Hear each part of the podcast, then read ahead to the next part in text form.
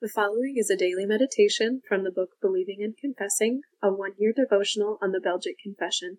The full devotional is available for purchase at the office of the Reformed Free Publishing Association in Jenison, Michigan, or you can call 616 457 5970 for details.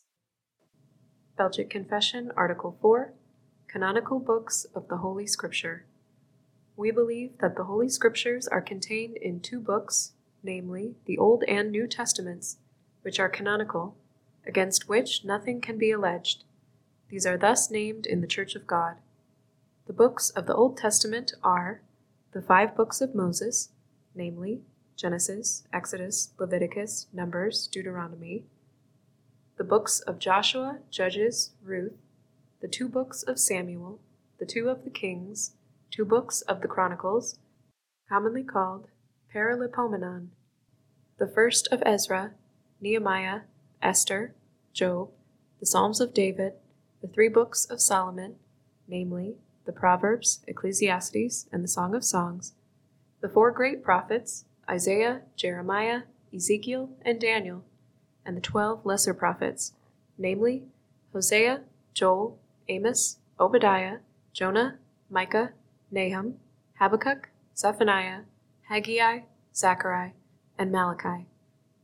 Those of the New Testament are the four evangelists, namely Matthew, Mark, Luke, and John, the Acts of the Apostles, the fourteen epistles of the Apostle Paul, namely 1 to the Romans, 2 to the Corinthians, 1 to the Galatians, 1 to the Ephesians, 1 to the Philippians, 1 to the Colossians, 2 to the Thessalonians, 2 to Timothy, 1 to Titus, 1 to Philemon, and 1 to the Hebrews, the seven epistles of the other apostles, namely, 1 of James, 2 of Peter, 3 of John, 1 of Jude, and the revelation of the Apostle John. January 26. All Scripture is given by inspiration of God. Read John 15, verse 26, and 16, verses 13 through 14. But when the Comforter is come, whom I will send unto you from the Father, even the Spirit of truth, which proceedeth from the Father, he shall testify of me. Howbeit, when he, the Spirit of truth, is come, he will guide you into all truth, for he shall not speak of himself, but whatsoever he shall hear, that shall he speak, and he will show you things to come. He shall glorify me, for he shall receive of mine, and shall show it unto you. Article 4 of the Belgic Confession gives a list of the books which the Church historically has considered to be included in the canon. The word canon means literally standard or measure. The idea is that according to a specific measure or criteria, certain sacred books were received to be inspired, while others were not. This is, of course, a very important question. This is, of course, a very important question. Many sacred books have been written over the centuries. Almost every pagan religion has its sacred book or books. Even in the days of ancient Israel, sacred books were written. Some of these were included in the canon of Scripture, others were not.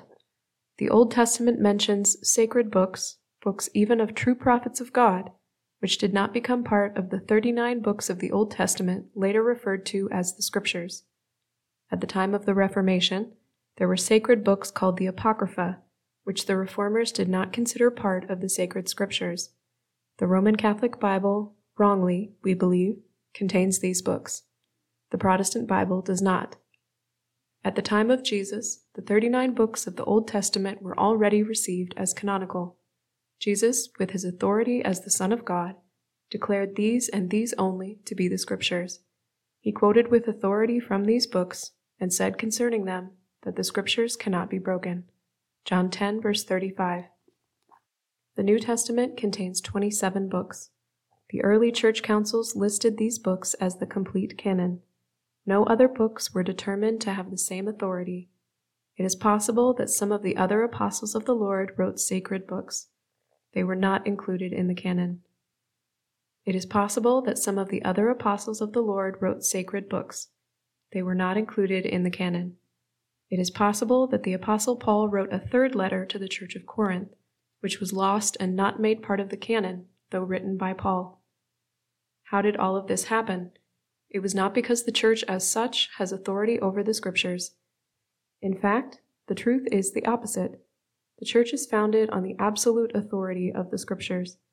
Jesus promised that after his ascension, he would give his apostles, and later, the Church founded by them, the Spirit of truth. John 16, verse 13. Jesus promised that after his ascension, he would give his apostles, and later, the church founded by them, the Spirit of truth. John 16, verse 13. He would lead and guide the church into all truth.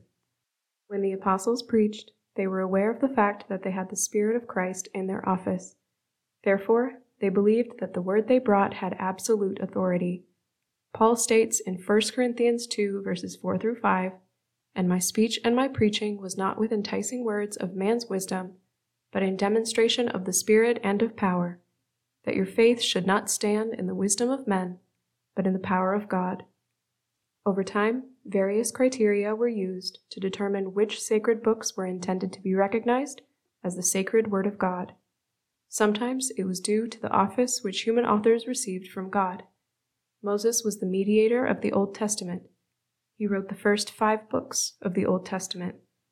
The prophets of the Old Testament stood in a special office in which God spoke to them directly, and later they wrote down the Word of God. The apostles in the New Testament time also had a unique office given by the church to lay the foundation of the Word of God for the whole church. After the so called apostolic age, there was no need of new revelation. Rather, the church must be founded on the foundation already laid. Jesus Christ being the chief cornerstone. 1 Corinthians 3, verses 10 through 11.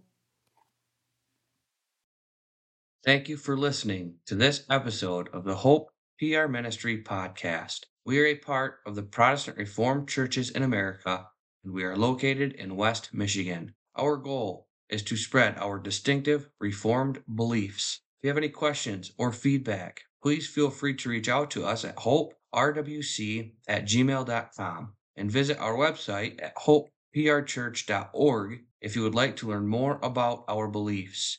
You can also worship with us every Sunday at 9 a.m. and 5 p.m.